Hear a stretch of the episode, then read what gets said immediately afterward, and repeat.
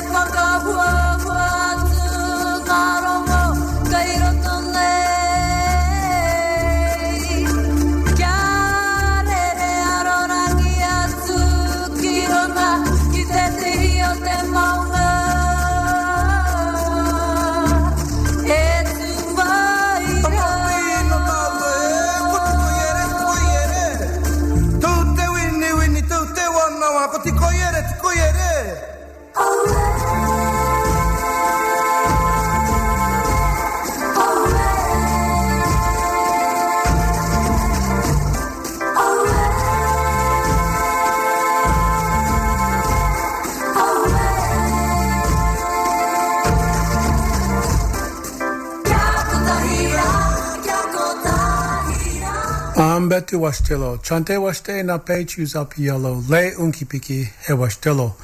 Greetings and good day and welcome, my relatives. I shake your hands with a good heart and good feelings. It's good for all of us to be here. This is First Voices Radio and Tiokasin Ghost Horse sending you greetings and strength from the highlands of the Esopus in the lands of the Munsee speaking Lenape. This is an all native hosted, all native produced First Voices Radio, and Liz Hill is the producer of First Voices Radio. You can now hear us on iTunes, Apple Podcast, Buzzsprout, Spotify, as well as First Voices Indigenous indigenousradio.org for archive downloading and listening. And Keala Kelly is a Kanaka Maoli filmmaker, journalist, and activist living on Hawaii Island. Her works address the critical links between cultural, environmental, and spiritual survival in a movement for Hawaiian self determination and indigenous peoples' struggles for territorial and political autonomy. She is an outspoken advocate for indigenous self representation in mass media, a TED Scripps Environmental Journalism Fellow, and has an MFA from UCLA School of Theater, Film, and Television. Keala's reporting and commentary have appeared in many publications including Indian Country Today, The Nation, the Honolulu Civil Beat, and the Honolulu Weekly. Keala is a producer of Our Rights to Self Determination, a Hawaiian manifesto, which was just published. And for more information about Keala, visit andkealakelly.com and nohohewa.com. That's N O H O H E W A.com. Keala Kelly and I began our conversation with our traditional greetings offline. We begin to record a conversational session about how hard it is to really get truer indigenous news, indigenous issues, mindset, heart set behind what is not being heard in the mainstream native press, the Native American press, the Native Hawaiian press, or the Native press. And so we begin this with our friend Andre Vltchek, who was a frequent guest here on First Voices years ago. How moved you were by his words. And then, you know, you just introduced this piece, and the piece is very much like about how hard it is to be that kind of a journalist, or in his case, a journalist and a filmmaker and a writer and a novelist. He's all those, he was all those things, right? And I look at that and I just think, yeah, it's really hard because, you know, technology has created a landscape, a media landscape where something like my little book of sovereignty can't find a home. And even though it's all true and it's all relevant, and it's not just relevant, it's necessary. And I don't say that because I wrote it. I say that because there's an absence of that level of political, cultural, spiritual, historical storytelling. Uh, and it's it's like the more technology we have, the more narrow the space becomes wherein somebody can actually tell a story because it's it's hard for native people especially for uh, the hawaiian story which is like you know the original by the way the original title of our rights to self-determination was The Inconvenience of Being Hawaiian. That was my original title. Yeah, I mean, it is so inconvenient to be Hawaiian. It's, it's inconvenient for us because of everything we have to do to accommodate a million people who are on top of us. And it's also inconvenient for them when they're told, you're here because of the theft of our country and the erasure of us as a people. It inconveniences everybody to tell the Hawaiian story. And so, you know, it's, it just becomes, it doesn't become easier to tell the story. It actually gets harder every day. Thank you for that. And I think about is in mid August every year, Sturgis Motorcycle Rally happens, and a million people show up in the Black Hills for those three weeks, and they just trash the place. Yeah. Just all kinds of technical junk, industry, waste. It all comes in hoping to make something better because they came to the Black Hills of, to have fun as tourists kind of the same thing, probably much different than what's happening in Hawaii right now. And I think that's why this book is needed. There is a place because Hawaii and, and your people will stand that test of time. This is perfect size. It fits in the palm of my hand, fits in the back of my pocket, fits in my, my shirt pocket. And I need this to really understand because I've been on that land, Keala, and I, and I feel that one flag is not going to do it. It's a song that Queen made up way back then. That's the song that's going to, you know, come through it all. So clear. After a while, you're thinking it's only been a hundred years or so. It's been we've been flooded layers upon layers upon layers. So we know how to be colonized. Yet Hawaiians are just new to being colonized. And how does that work? And how does that feel? And who's writing about that? And you know, the storm is still still to come because if they're going to make you tribal like a Native American, then what's the use of this book? A lot of people have not been aware and not and never will be awake because of what their belief system is in the, the greater American and they came here to make things better for Hawaiians. We get that trip over here and there's very few people like Andre, like yourself, that come crystal clear. And that's dangerous to the politic that is called Americana. And I think this is a book that needs to be put in people's hands. Well, I really appreciate your words and I hope people hear what you're saying because, you know, that's why it's all of those things that you said. It's, it's compact, right? It's succinct and it's every word in there is true. Uh, as I said earlier, it's inconvenient it's inconvenient to everybody, but you know, it's like climate change. Denying it doesn't make it go away. It's a problem that should be addressed and it can be addressed. And I think, you know, you were talking about like it hasn't even been that long. It's actually only been about 130 years, coming up on 130 year anniversary of the overthrow, which is a U.S. overthrow of the Hawaiian Kingdom, uh, Hawaiian Kingdom's government and Queen Liliuokalani's gov- uh, government. It, it hasn't been that long, the devastation feels eternal. And I think that, you know, you speak often about, you know, language and the way words, what words really mean, right? In English or what, what they come from. And, and the way that American culture, infrastructure, economy, values, all of that has been imposed over here.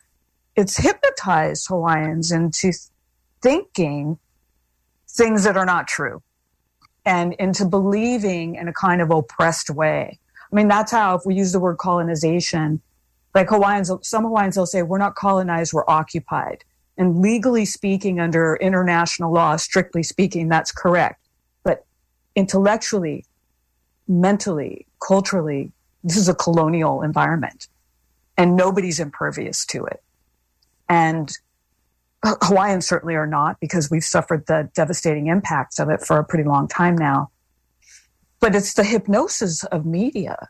It's the hypnosis of a certain kind of education that makes people think they can't get out from under it, right? They cannot free themselves from oppression because it's so ingrained. You know, capitalism, everybody, everybody thinks capitalism is the only economic model that will ever exist And I think we're looking at the end of capitalism right now in the world. You know, I think we're looking at its final stages because this kind of economic and this kind of a value system can't go on uh, indefinitely. It's gonna it's gonna have to end. You know, just like the destruction of the earth can't go on indefinitely.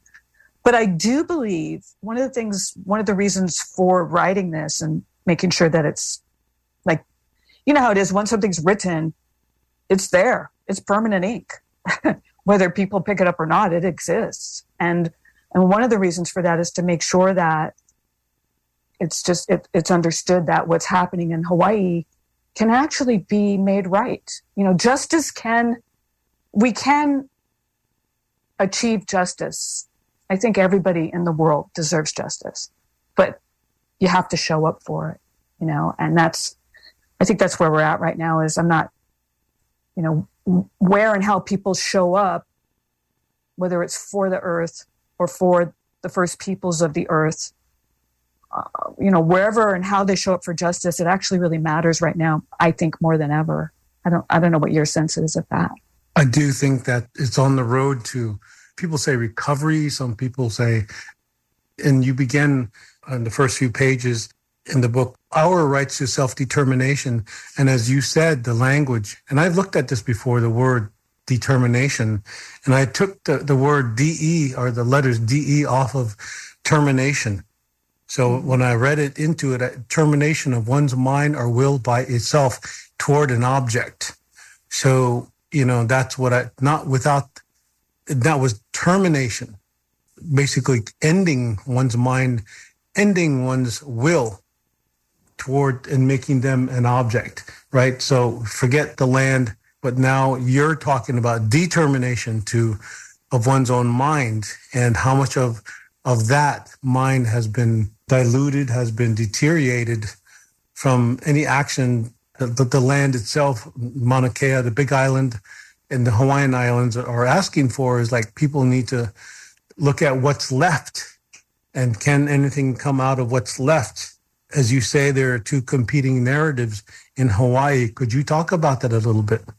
Sure. And, and I think you're right. Um, and I think that's, I mean, it's so important how we use certain language and then um, what that's grounded in. For me, it always starts from the spiritual, the spiritual reality of being Hawaiian. People say spiritual spirituality, and I say spiritual reality, and and our actual lived experience is what I'm always coming from.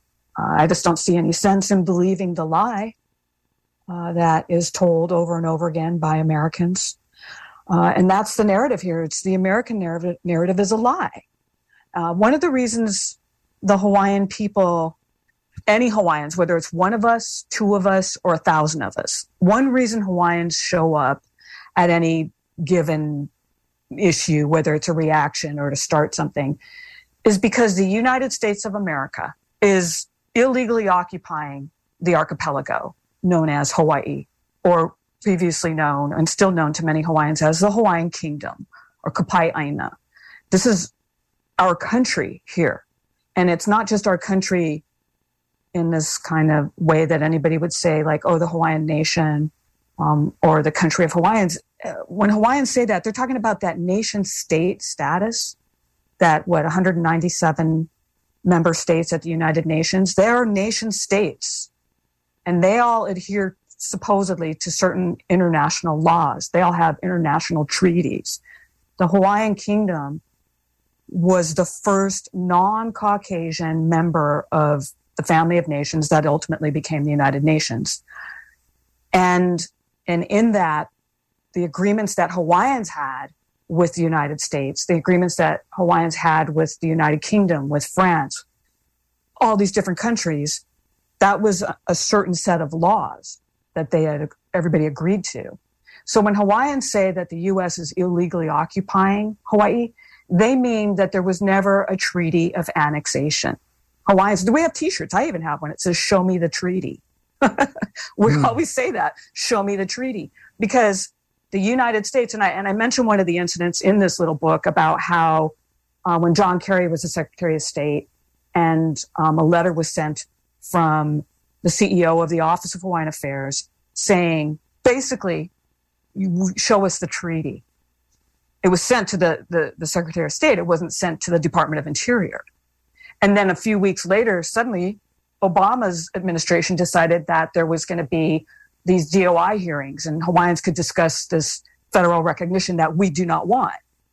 So everything about the US in Hawaii is just lie upon lie upon lie. It's just layers of lies. There is zero truth to the American narrative of Hawaii. I can't find any truth in it. But when you tell a lie over and over again and you impose oppressive forces to back up the lie, generationally, it starts to take on its own energy. It starts to become its own story. It becomes its own false representation of truth. So now we're 130 years almost into this lie of the American ownership of Hawaii. And, but Hawaiians who are educated enough to know certain legal and historical facts will always say, no, no, no. We never wanted to be American. Hawaiians were very clear about that. We never wanted to be American. They proved it every which way. And because of that, the US Congress was unable to pass through their process any treaty of annexation. So there is no treaty annexing the Hawaiian kingdom to the United States, which means there's no annexation, which therefore means that it's just an ongoing illegal occupation. So even though it's 130, almost 130 years in, in motion, that doesn't change what it is. And that's the problem with the American mentality, Tiokasin. Americans think, oh, well, it's been a long time. Sorry, you know, go along with it. They, that's how Americans think. They don't, not all Americans, of course, but, you know, most Americans, they're indoctrinated into believing the lie too. The lie of their supremacy, the lie of their being number one at something, right? So Hawaii and Hawaiians is just this story that people keep trying to pretend doesn't exist or they just ignore it. And if you ignore something long enough, you can obliterate it. So, you know, speaking to it in whatever language I can get my hands around is is the best that I can do, whether it's in a film or in an essay or whatever, because it's it's the truth that matters, but it's the truth that's marginalized here. That's the American machinery here. Every so-called law in Hawaii is wrong. Every you know, when I say this, by the way, and I do talk about it a little bit in the book, you know, every land title, everybody who has who thinks they own land here, that's wrong, right? There's nothing that's been done since 1893 that's actually legal here. So that's what Hawaiians are always coming from, but at the same time, you know, how to exercise those rights seems to, you know, feels mysterious to us.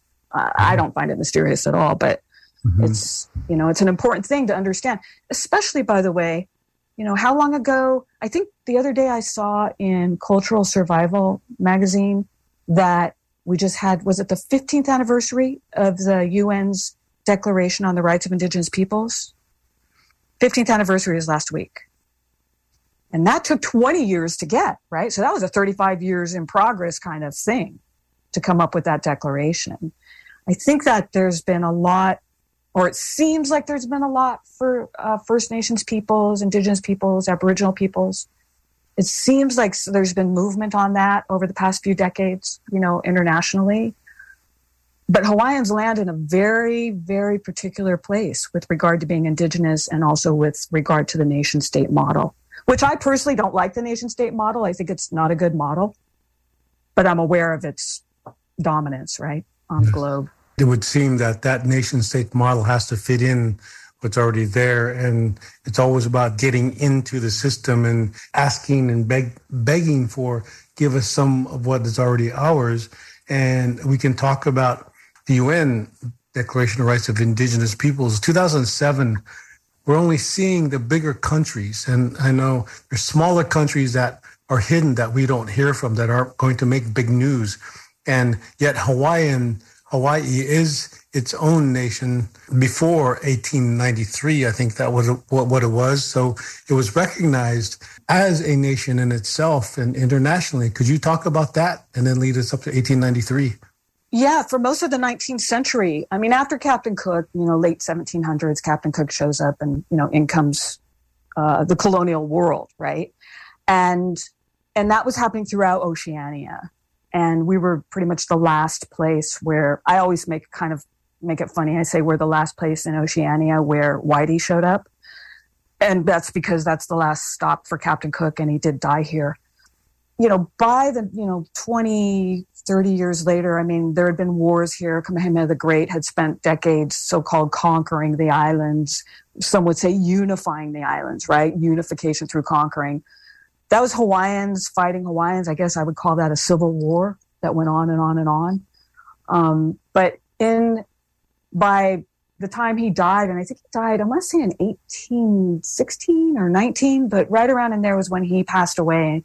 And by then, being recognized as its own country had already that had already become a reality. And it, in the uh, ensuing decades, international treaties were signed, you know, the kind of treaties that they sign are about trade. They're about peace and friendship. That's actually the name of a treaty. Uh, one of the treaties is about banking, but back then it was a postal treaty because most people did their banking through postal service. So these are the kind of agreements that the Hawaiian Kingdom had with the US and, like I said, these other major powers that are still the major powers of the world, the colonial powers, the white powers of the world. But the Hawaiian kingdom also had 90 embassies and legations throughout the globe. King Kalakaua, and I talk about him in the book, he, he was the first head of any state, any nation state, to circumnavigate the globe. He went out there traveling around, meeting people. The first state dinner at the White House was for him. President Grant, he was, Kalakaua was a very impressive leader uh, he was seen that way throughout the world. So think about it in terms of you know, how Hawaiians, who, by the way, were being killed off, 95% of our population was killed off by Western diseases that were imported from day one of white people showing up. So even in that environment where Hawaiians are being killed off by these diseases that they have no immunity to, this other thing was being constructed in an attempt to save the Hawaiian people and the archipelago and to maintain autonomy. And that's what the kingdom was about, even though it was modeled after Western kingdom way of governing.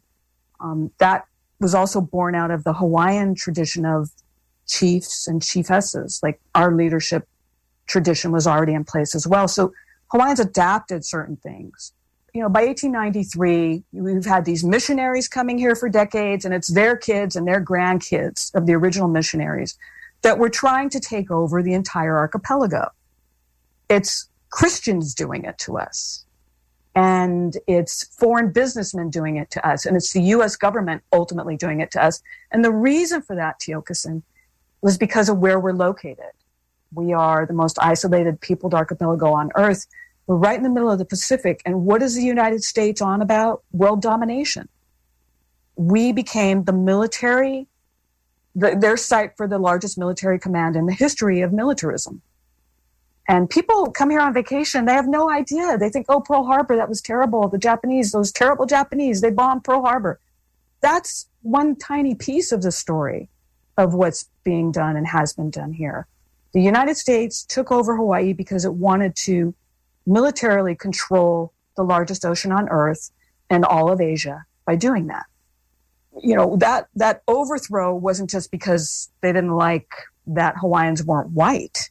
They were able to do it, I believe, in large part because Hawaiians are native and also because Queen Liliuokalani was the first female woman of color, the first woman of color to head a nation state. And look what they did to her. So the motivation for the American occupation, the ongoing occupation, is to this day still about militarism, about dominating the Pacific and then being able to control Asia by doing that. I'm really, really interested in, in more than how do how does one express what this mindset has done? This this uh, proud, you know, like we have proud people that are called Americans and they don't want to be held accountable. So, you know, when it came to 1893 and how that so called overthrow was, they had to make the imposition of an enslaved mind. You couldn't do anything. So you're on this archipelago and you have all military around. Now, this is purveying through the, the decades up until till now that there's nothing else that Hawaiians can do. The Kanaka, the people, cannot go forward yet. You can show up at protest, and our uncle would say, live among them as surrounded. And in a land mm. that is occupied, we can we can accept that term, but when it comes down to it, like here in the States, we cannot own land. We can only occupy the land that we're entrusted with by that foreign government. When I talk about foreign government, I'm talking about the people because we we quickly go to the government. That's the government's fault because the people don't want to hold responsibility for voting for that government. So I'm going to look at and listen to the individual and hear what they have to say because sometimes they're whatever works with them and doesn't work with them, either guilt or shame or whatever works, they still put on the Hawaiian shirt, fly to Hawaii, spend that that week or two or even a month, and then what happens to the Hawaiian? What happens to the land? And as you said, the military, the telescope leads to telescopes. It leads to, oh, that was yesterday. This is now. I'm sure you've heard it all, Keala. But when I'm talking about the, the continuing theft of everything, even being afraid of a dance called a hula. Pervade, you know, it's everywhere. It's everywhere. What is, what are they afraid of that they cannot acknowledge um, in themselves as well as seeing it visibly that Hawaiians have already been there. And yet, when it comes to saying, I'm from Hawaii, I'm Hawaiian, I know what that means as a native person. You know, I can say I'm Lakota. I'm not Lakota, Lakota American. I'm Lakota. But a lot of my own people say, well, I am a Native American. That's the trend. We're giving way to a lot of to say I'm a good Indian. And from what I hear from you, a lot of Kanaka Maoli have, have resorted to being good Hawaiians.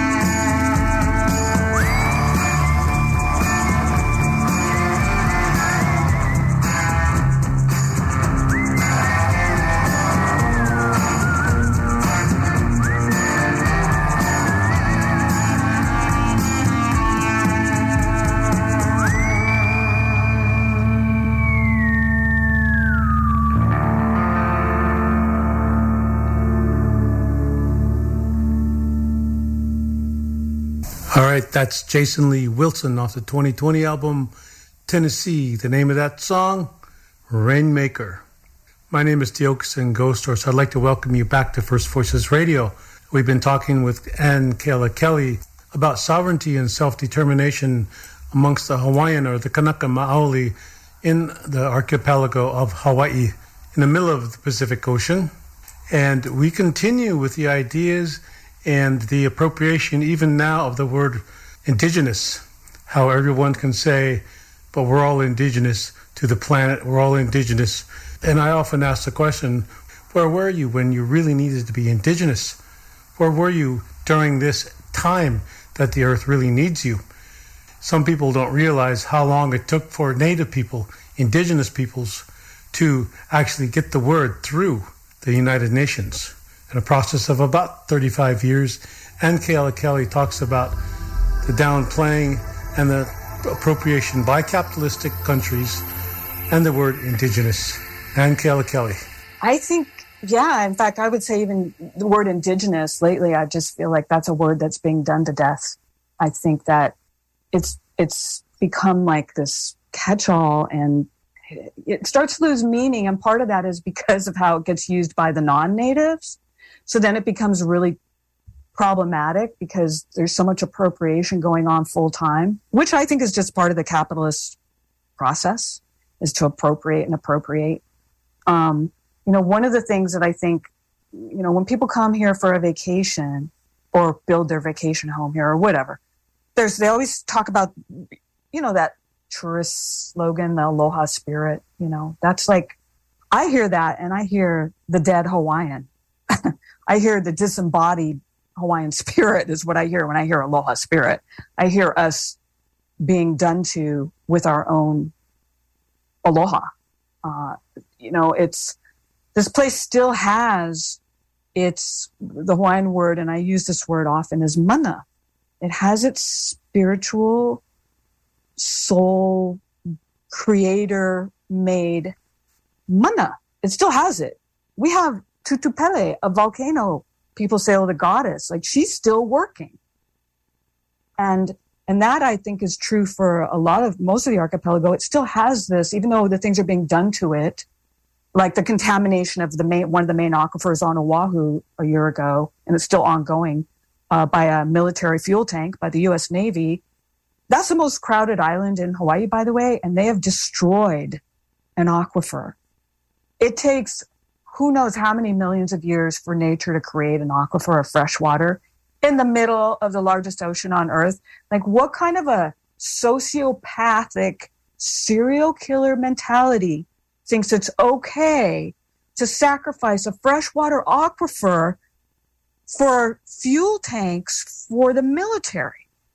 That is the system of governance that is sitting on top of Hawaii, on top of this beautiful place that is being raped to death by the American system. So in comes Americans to be here on vacation. As far as I'm concerned, they're just a part of the rape machinery of Mother Earth visited upon this archipelago. And so they're all part of that same thing that's destroying our aquifers.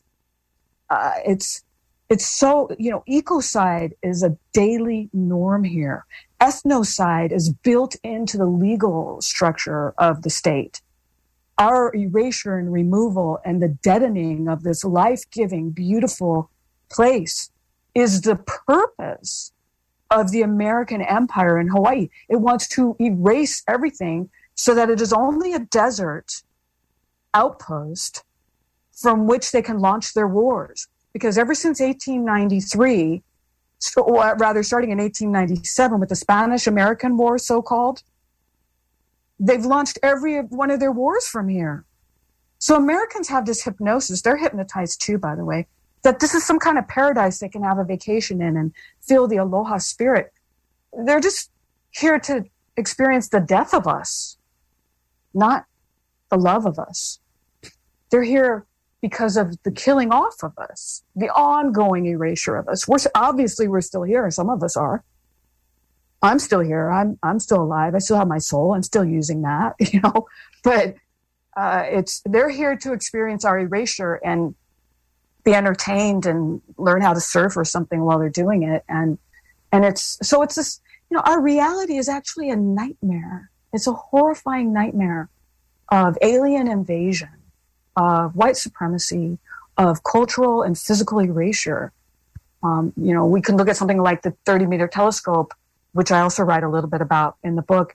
That is an ultimate, that is just a desecration project on our most sacred site in, in, a, in an area, literally one of the most sacred areas, not just on this island, but in the Pacific. And they want to do what to it? You know, they want to destroy it so that they can do what? Look at pretty pictures of outer space. I mean, you just, you know, if you have your sanity, especially if you're an indigenous person anywhere on this earth, any native person who still has their sanity, it takes them about two seconds to look at that kind of a project and say, this is, makes no sense. Just like putting a fuel tank on top of a precious aquifer makes no sense. Just like bombing Kaho'olawe for decades for target practice and destroying that freshwater table forever made no sense. You cannot make sense. I cannot make sense of it. There's no sense in it. And what happens with the American uh, mind and culture is that it wants to have a vacation on your demise, right? Like you were describing earlier, the Black Hills, this sacred place that they have already raided for gold and whatever else they can suck out of it. Now they're going to come here every year and they're going to have a party on it. And you just, you know, any sane, especially if you have a spiritual sense of your existence, looking at that, you can't, it's, it's, it's crazy. It's the worst meaning of the word crazy, but it's also intentional, Tiokasin. And that's, I think, I think that's the hardest part for the native, and I think it's hard for the the American as well to acknowledge the intent behind that level of disrespect and desecration. It's hard to go. Uh, it's hard for Hawaiians. I can I can I can attest to that. It's hard for Hawaiians because we are we have this world this word called aloha we have an entire ideology around that word. So it's hard for us to accept that nothing good will ever be coming to us from the United States or Americans. It's hard for us to accept that because it goes against our own philosophy of life.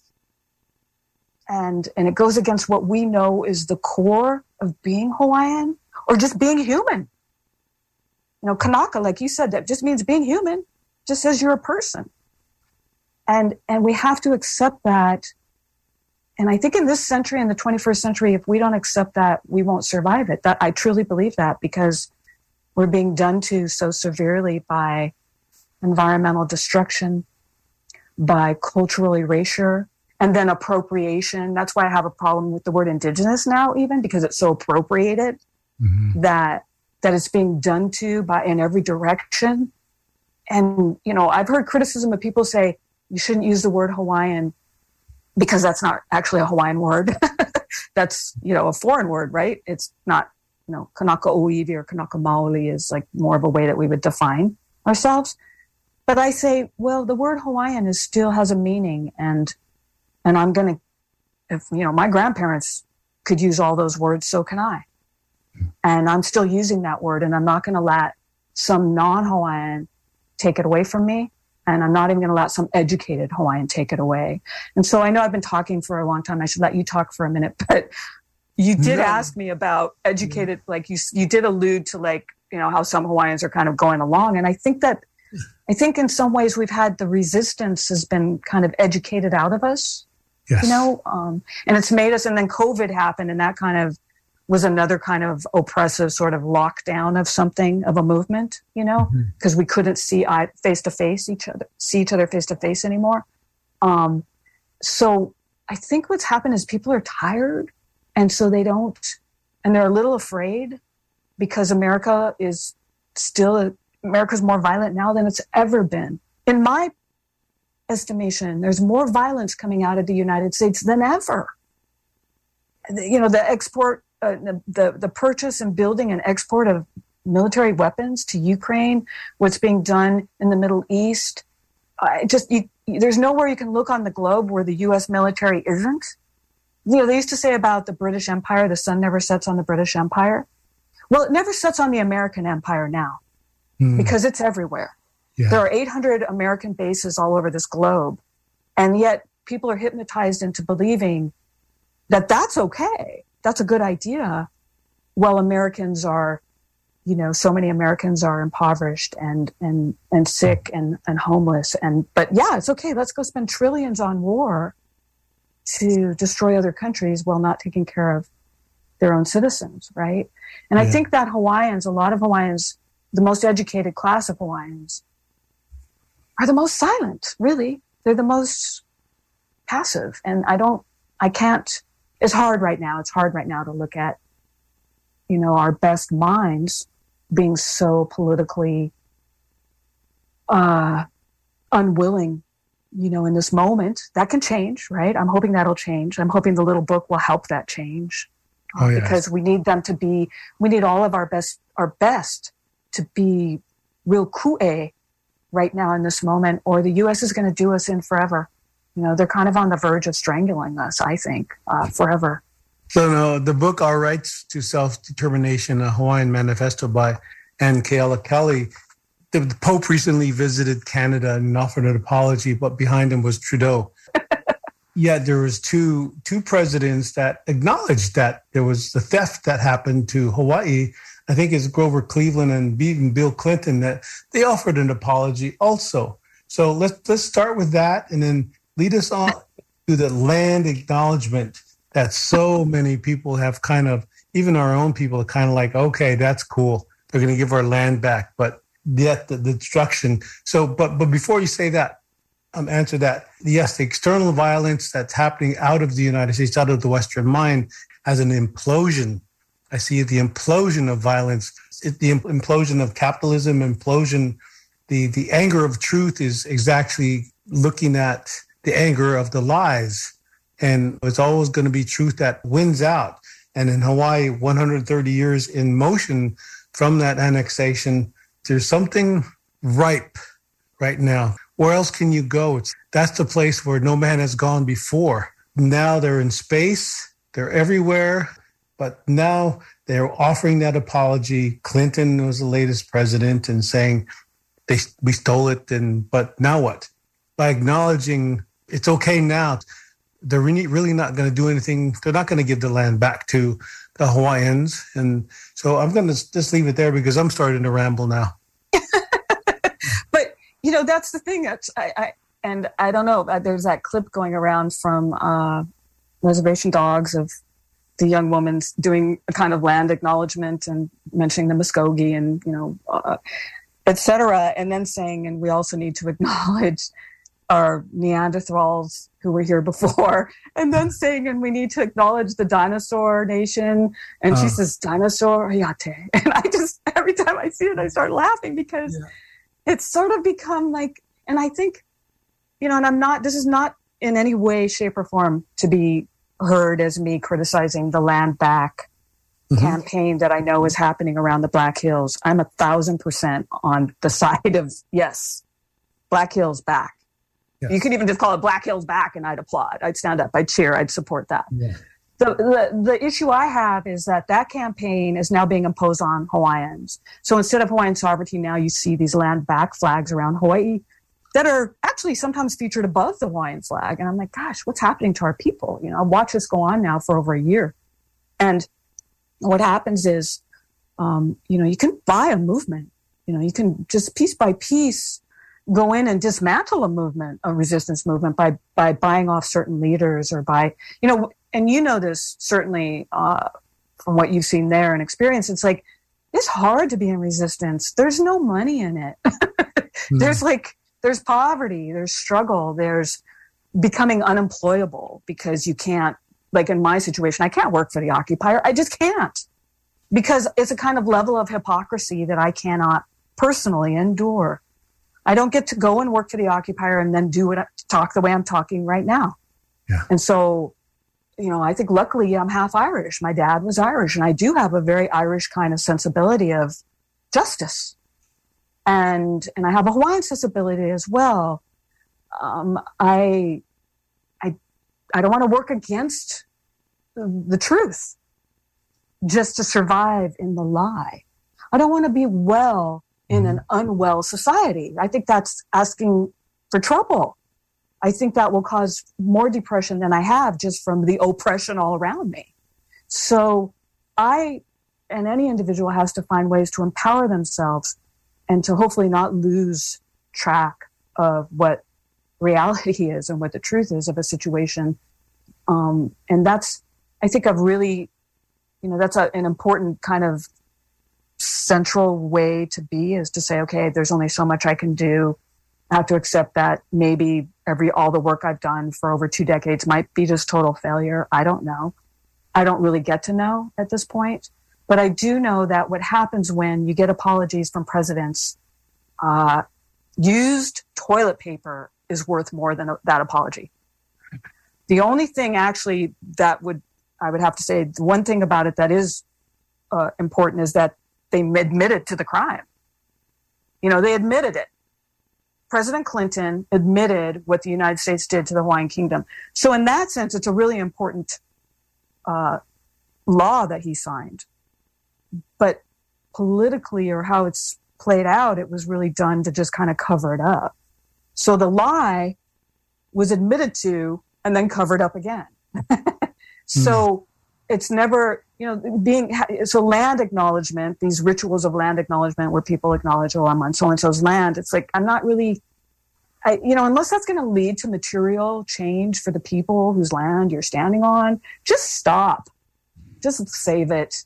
Because really what it ends up doing is it kind of cleanses the conscience of the person doing it. And I don't care if it's a native person or a non-native person doing it, honestly, because, you know, one of the things, I mean, life is not easy in Hawaii, especially obviously listen to the way I talk. So being the kind of woman I am, it's really not easy, but you know, being in a being a settler in California or any other part of Turtle Island, it's that's an uncomfortable feeling. Yeah. It's uncomfortable to be a settler. I actually can feel that discomfort. So it's like I have to choose between discomfort of that or discomfort of this. Right? Mm-hmm. At least here I know that I have a belonging that's genealogical, that's from the creator. It's from all my ancestors. And that's a beautiful thing to be able to touch on every day, right? Whereas so many people, especially Americans, have been chased out of their homelands. You know, how many American, Irish Americans even ever go to Ireland? Or Italian Americans ever, ever go back to Italy, right? Like, you know, as hard as it is for you, Lakota, you can go home and touch that Aina. You can touch that land and it'll touch you. And your ancestors recognize you, right? And that's a whole other, you know, that's the thing I think if there's anything that's that the non-native envies about the native is that we wow. we know who we are. Our that's, umbilical cord hasn't been cut, right? That's right. That's deep. This is so good. We're running out of the so-called time concept here. so, um, and, and people want to end on an up note. I always end on a down note because I mean, we can go to to make everything so heavenly that it's going to be okay, but then we have to come come down to the earth, you know, and deal with reality. And in the end, in the end, if there, there is such a thing, Keala, I would want to say we're running out of politics. We're running out of religion. We're running out of science and technology. Now what? Yeah, we're running out of excuses, is what I hear. We're running out of excuses for not doing the right thing. It's not. It's never going to change. You know, I heard uh, your interview with uh, Charlie Lyons and he was talking about what's going on in Suriname.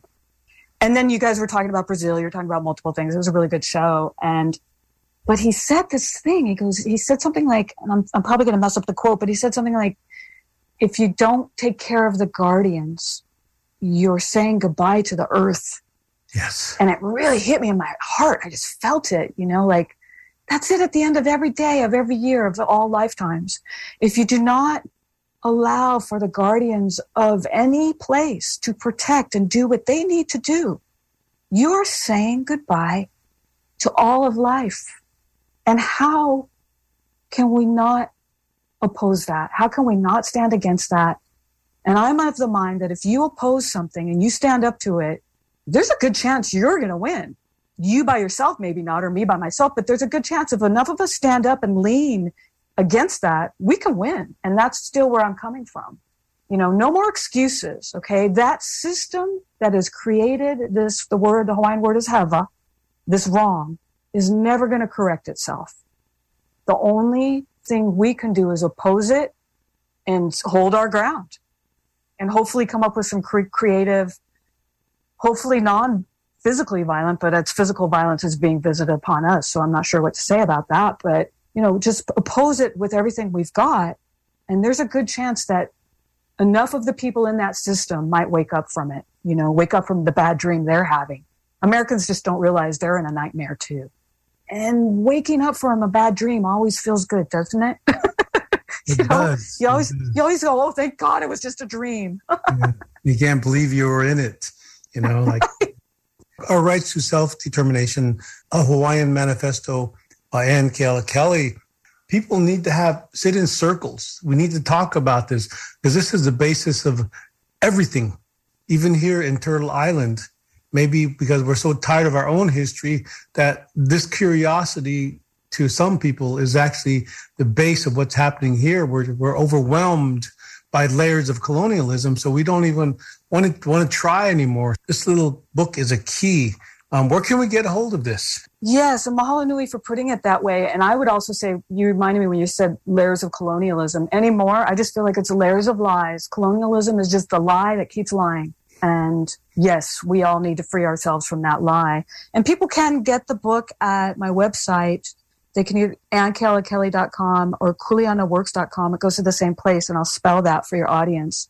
It's www.kuleana W-O-R-K-S dot com, kuleanaworks.com. The word kuleana means response, being responsible. So, So, let's be responsible. Yeah, Yes. thanks so much for for talking with me and taking the time to read this. This was such a a difficult thing to get into print, and I really appreciate you putting your mind and your spirit to it, Tiokasin, because you're like one of these voices, you know that, and you know what this is about, so you're able to speak to it, and I really appreciate you doing this. I feel like we only got through to a third of the book, even though it's a, it's a little book of sovereignty. You can imagine what the energy of the rest of it, reading the events, the facts, the history, can take you. This actually happened and is actually happening still. Thank you again for being here on First Voices Radio. Aloha. And that was Ann Keala Kelly, who was Kanaka Maoli from the Big Island in Hawaii. She's an activist, journalist, a filmmaker, and she's addressing the critical links between cultural, environmental, and spiritual survival in the movement for Hawaiian self determination. Again, our rights to self determination, a Hawaiian manifesto, which was just published. And for more information, again, AnnKealaKelly.com. Thank you for joining us here on First Voices Radio. My name is Tiokasin Ghost Horse. Toksha Ake Wachinkitelo.